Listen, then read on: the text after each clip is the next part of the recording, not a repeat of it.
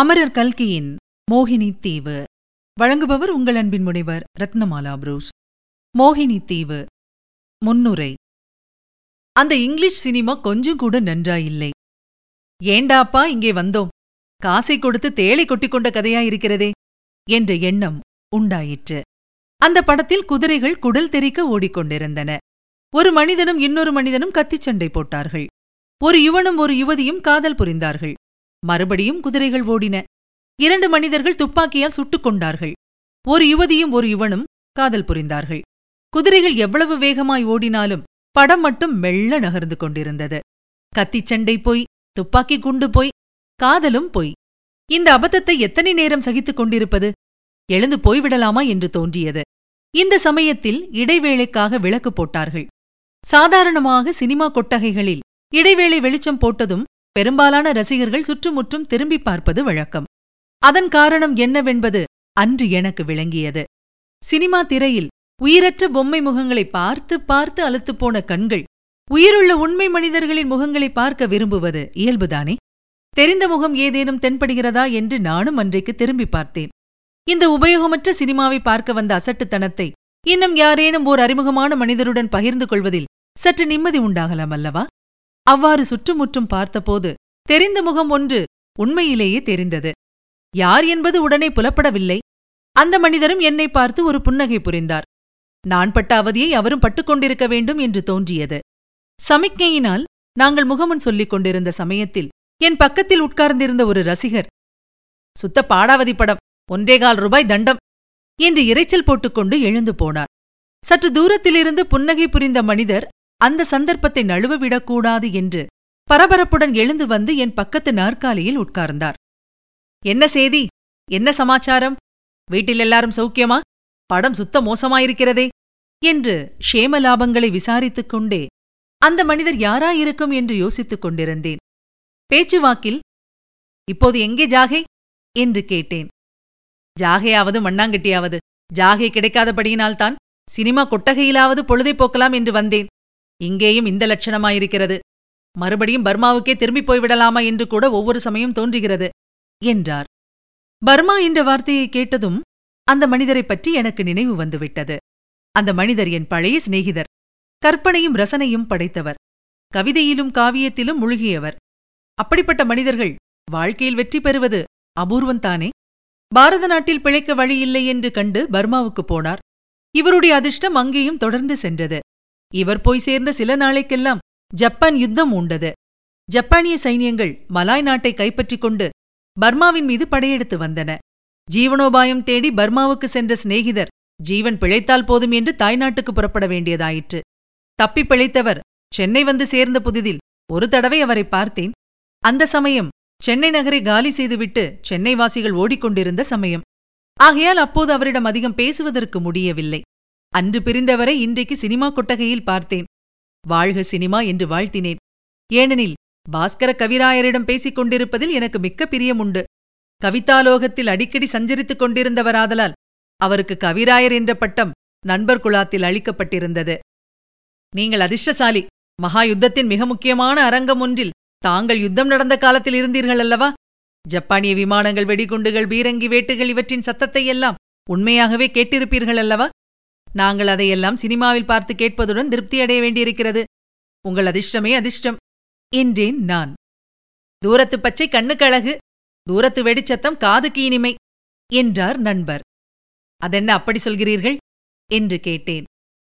இவ்வளவு தூரத்தில் நீங்கள் பத்திரமாயிருந்தபடியால் என்னை அதிர்ஷ்டக்காரன் என்கிறீர்கள். நீங்களும் என்னுடன் இருந்திருந்தால் அதை அதிர்ஷ்டம் என்று சொல்வீர்களா என்பது சந்தேகம்தான். சந்தேகமே இல்லை. நிச்சயமாக அது உங்கள் அதிர்ஷ்டந்தான் அந்த நெருக்கடியான சமயத்தில் ஜப்பானிய சைன்யம் ரங்குனை நோக்கி வந்து கொண்டிருந்தபோது பர்மாவில் உங்களுக்கு எத்தனையோ ரசமான அனுபவங்கள் ஏற்பட்டிருக்கும். அவற்றையெல்லாம் உங்களிடம் கேட்க விரும்புகிறேன். ஒரு நாள் சொல்ல வேண்டும். ஒரு நாள் என்ன? இன்றைக்கே வேண்டுமானாலும் சொல்லுகிறேன். ஆனால் பர்மாவில் இருந்த சமயத்தில் எனக்கு அவ்வளவு ரசமான அனுபவங்கள் ஏற்பட்டன என்று சொல்ல முடியாது. பர்மாவிலிருந்து இந்தியாவுக்கு கப்பலில் திரும்பி வந்தபோதுதான் மிக அதிசயமான சம்பவம் ஒன்று நிகழ்ந்தது. அதை கேட்டால் நீங்கள் ரொம்பவும் ஆச்சரியப்பட்டு போவீர்கள் என்றார் பாஸ்கரர். பழம் நழுவி பாலில் விழுந்தது போலாயிற்று. கட்டாயம் அந்த அனுபவத்தை சொல்ல வேண்டும். அப்படியானால் நீங்கள் கப்பலிலா திரும்பி வந்தீர்கள்? கப்பலில் உங்களுக்கு இடம் கிடைத்ததே? அதுவே ஓர் அதிர்ஷ்டம்தானே என்றேன் நான். இந்த சமயத்தில் சுத்த பாடாவதி படம் என்று சொல்லிவிட்டு போன மனிதர் திரும்பி வந்து கொண்டிருந்தார். அவருடைய இடத்தில் உட்கார்ந்திருந்த என் சிநேகிதரை குத்துச்சண்டைக்காரனைப் போல் உற்றுப் பார்த்தார். நண்பரும் அஞ்சா நெஞ்சம் கொண்ட வீரனைப் போல் அவரை திரும்ப உற்றுப் பார்த்தார். நெருக்கடியை தீர்க்க எண்ணம் கொண்ட நான் இந்த பாடாவதி படத்தை பார்த்த வரையில் போதும் வாருங்கள் போகலாம் என்று சொல்லி நண்பரின் கையை பிடித்து அழைத்துக் கொண்டு போனேன். கடற்கரைக்குப் போய் சேர்ந்தோம். பூரண சந்திரனின் பால் நிலவில் கடற்கரையின் வெண்மணல் பரப்பு வெள்ளி முலாம் பூசி விளங்கியது. கடற்கரை சாலையில் வைரச் சுடர் விளக்குகள் வரிசையாக ஜொலித்தன. காசு செலவின்றி கடல் காற்று வாங்க வந்த பெரிய மனிதர்களின் மோட்டார் வண்டிகள் ஒவ்வொன்றாக புறப்பட்டுக் கொண்டிருந்தன. பௌர்ணமியானாலும் கடல் அலைகள் அன்றைக்கு அடங்கி ஒலித்து தம்புராவின் சுருதியைப் போல் இனிய நாதத்தை எழுப்பிக் கொண்டிருந்தன. பர்மாவிலிருந்து வருவதற்கு தங்களுக்கு கப்பலில் இடம் கிடைத்ததாக்கும். அது ஒரு அதிர்ஷ்டந்தானே தரைமார்க்கமாக வந்தவர்கள் பட்ட கஷ்டங்களைக் கேட்டால் அப்பப்பா பயங்கரம்! என்றேன். ஆம் தரைமார்க்கமாக கிளம்பி வந்தவர்கள் எத்தனையோ கஷ்டப்பட்டார்கள். பலர் வந்து சேராமல் வழியிலேயே மாண்டு போனார்கள். தரைமார்க்கம் கஷ்டமாயிருக்கும் என்று தெரிந்துதான் நான் கால்நடை பிரயாணிகளுடன் கிளம்பவில்லை. கப்பலில் இடம்பெறுவதற்கு பெரும் பிரயத்தனம் செய்தேன். கடைசியில் தூரத்தில் ஜப்பான் பீரங்கி குண்டுகளின் சத்தம் கேட்கத் தொடங்கிய நேரத்தில் ரங்குன் துறைமுகத்திலிருந்து கிளம்பிய கப்பல் ஒன்றில் எனக்கு இடம் கிடைத்தது. அந்த வரைக்கும் நான் அதிர்ஷ்டசாலிதான் என்றார் நண்பர். மேலும் நான் தூண்டி கேட்டதின் பேரில் பாஸ்கர கவிராயர் அந்த கப்பல் பிரயாண கதையை விவரமாக கூறத் தொடங்கினார். அந்த கதைதான் இந்த கதை. மோகினி தீவு. முதல் அத்தியாயம்.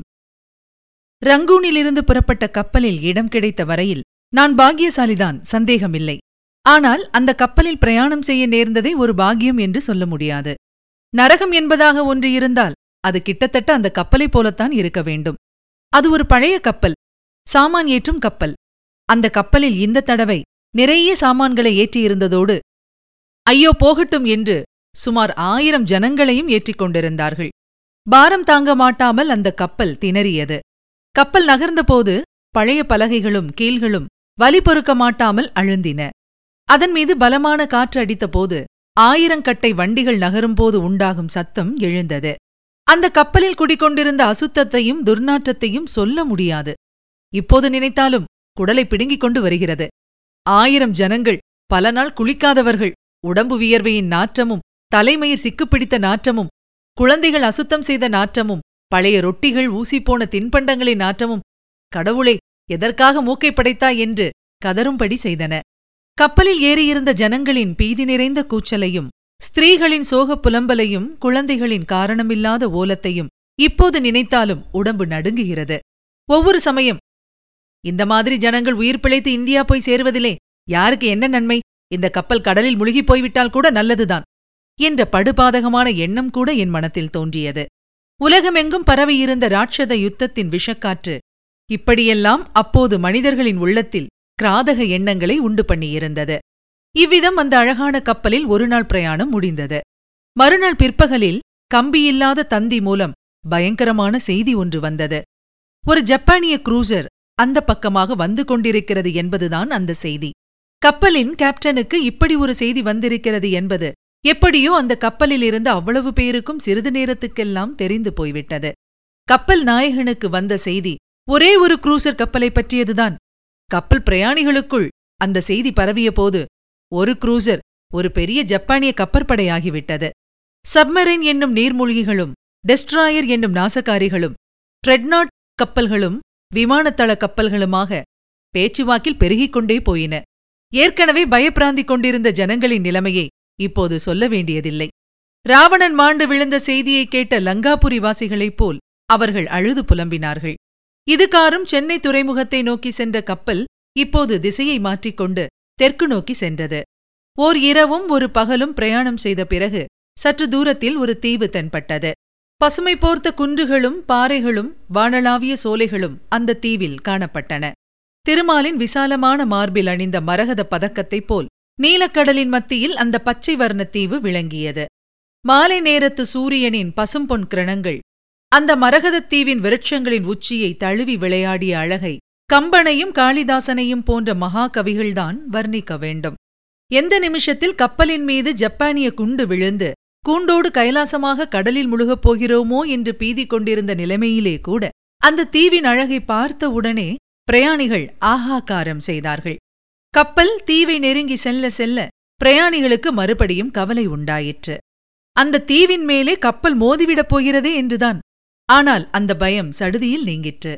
தீவின் ஒரு பக்கத்தில் கடல் நீர் உள்ளே புகுந்து சென்று ஓர் இயற்கை ஹார்பரை சிருஷ்டித்திருந்தது. அந்த கடல் நீர் ஓடைக்குள்ளே கப்பல் புகுந்து சென்றது. சிறிது நேரத்துக்கெல்லாம் கப்பல் நின்றது. நங்கூரமும் பாய்ச்சியாயிற்று. கப்பல் நின்ற இடத்திலிருந்து பார்த்தால் நாலாபுறமும் பச்சை போர்வை போர்த்திய குன்றுகள் சூழ்ந்திருந்தன.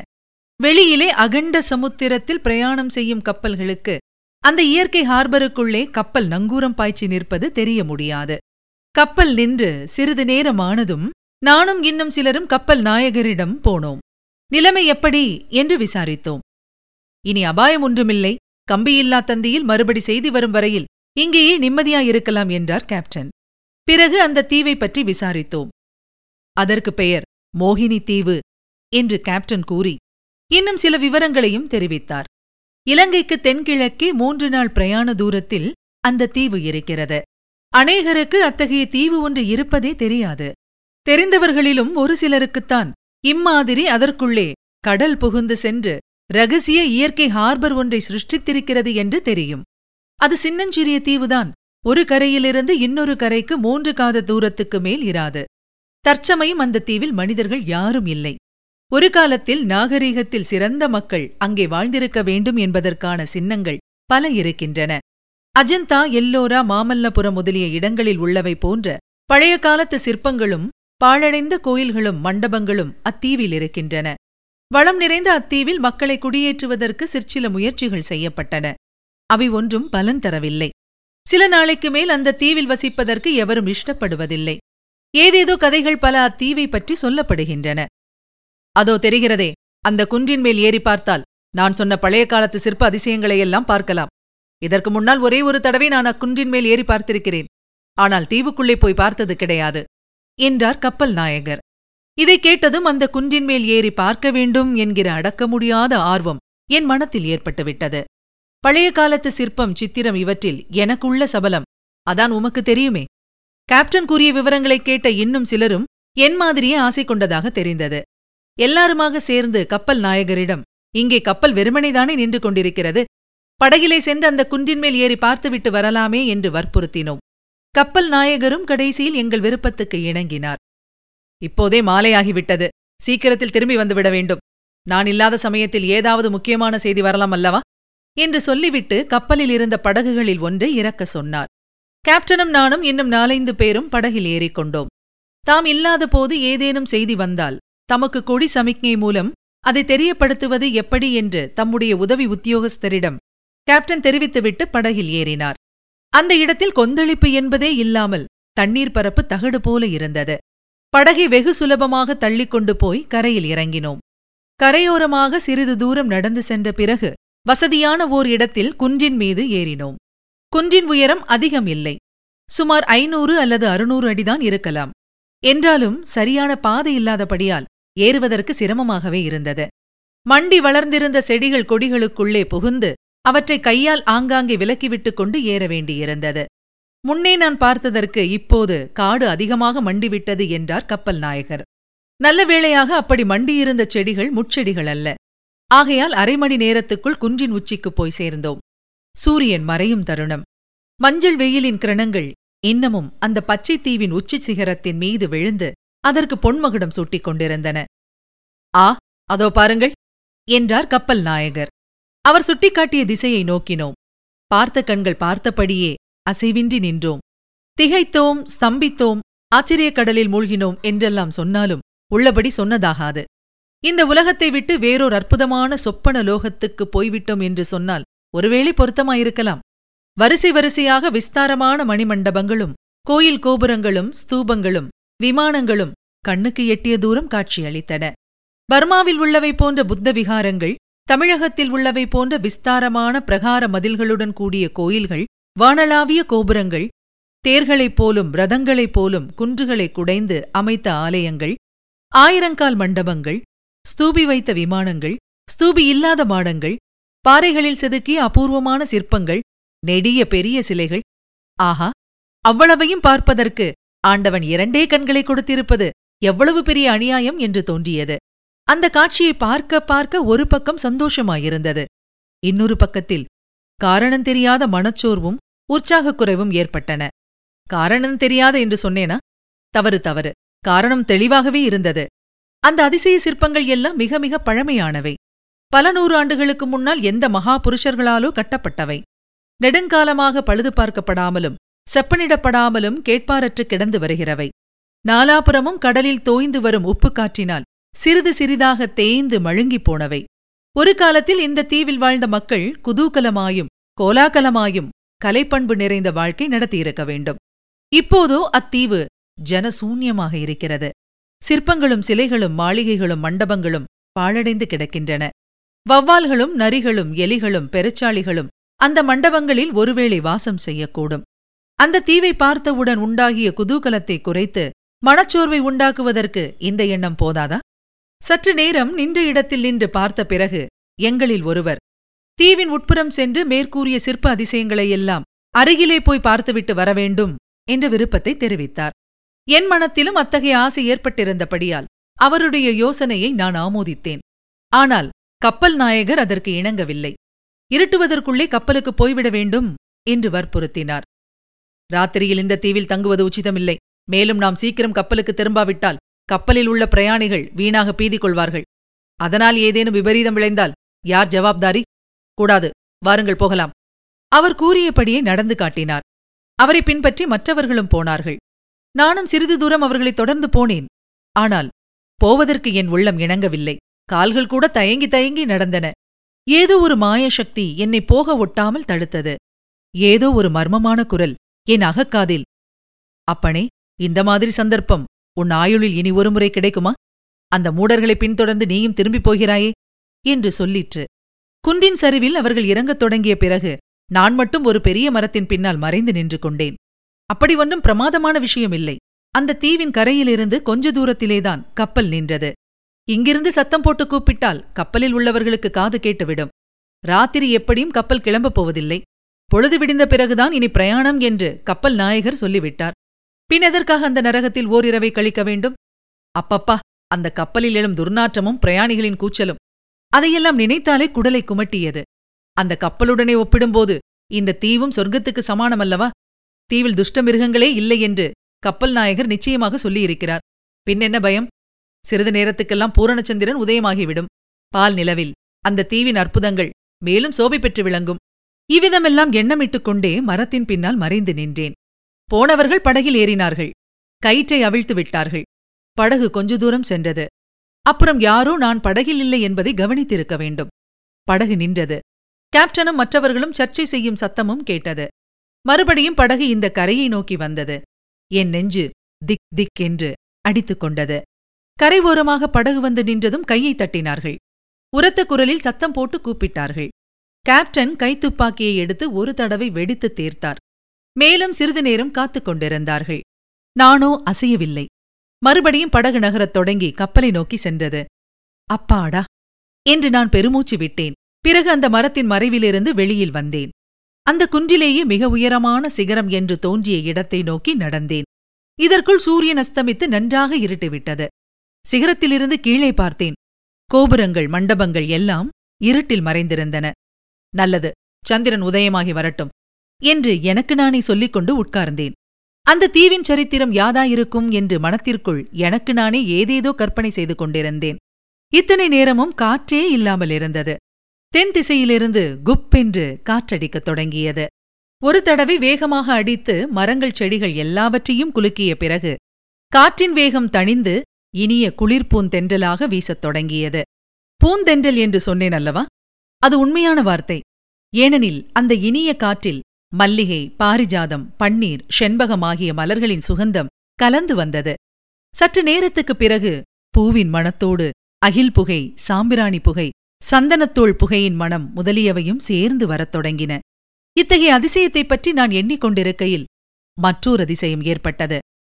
மாலை நேரங்களில் ஆலயங்களில் அடிக்கப்படும் ஆலாட்சி மணியின் சத்தம் வருவது போல கேட்டது. மணிச்சத்தம் எங்கிருந்து வருகிறது? என்ற வியப்புடன் நாலு புறமும் நோக்கினேன். ஆஹா! அந்த காட்சியை என்னவென்று சொல்வேன்? பூரணச்சந்திரன் கீழ்வானத்தில் உதயமாகி சற்று தூரம் மேலே வந்து அந்த தீவின் கீழ்த்திசையிலிருந்த மரங்களின் உச்சியில் தவழ்ந்து தீவின் பள்ளத்தாக்கில் பால் நிலவை பொழிந்தது. அந்த மோகன நிலவொளியில் முன்னே நான் சூரிய வெளிச்சத்தில் பார்த்த கோயில் கோபுரங்கள் புத்த விகாரங்கள் மணிமண்டபங்கள் ஸ்தூபங்கள் விமானங்கள் எல்லாம் நேற்றுத்தான் நிர்மாணிக்கப்பட்டன போல புத்தம் புதியனவாக தோன்றின.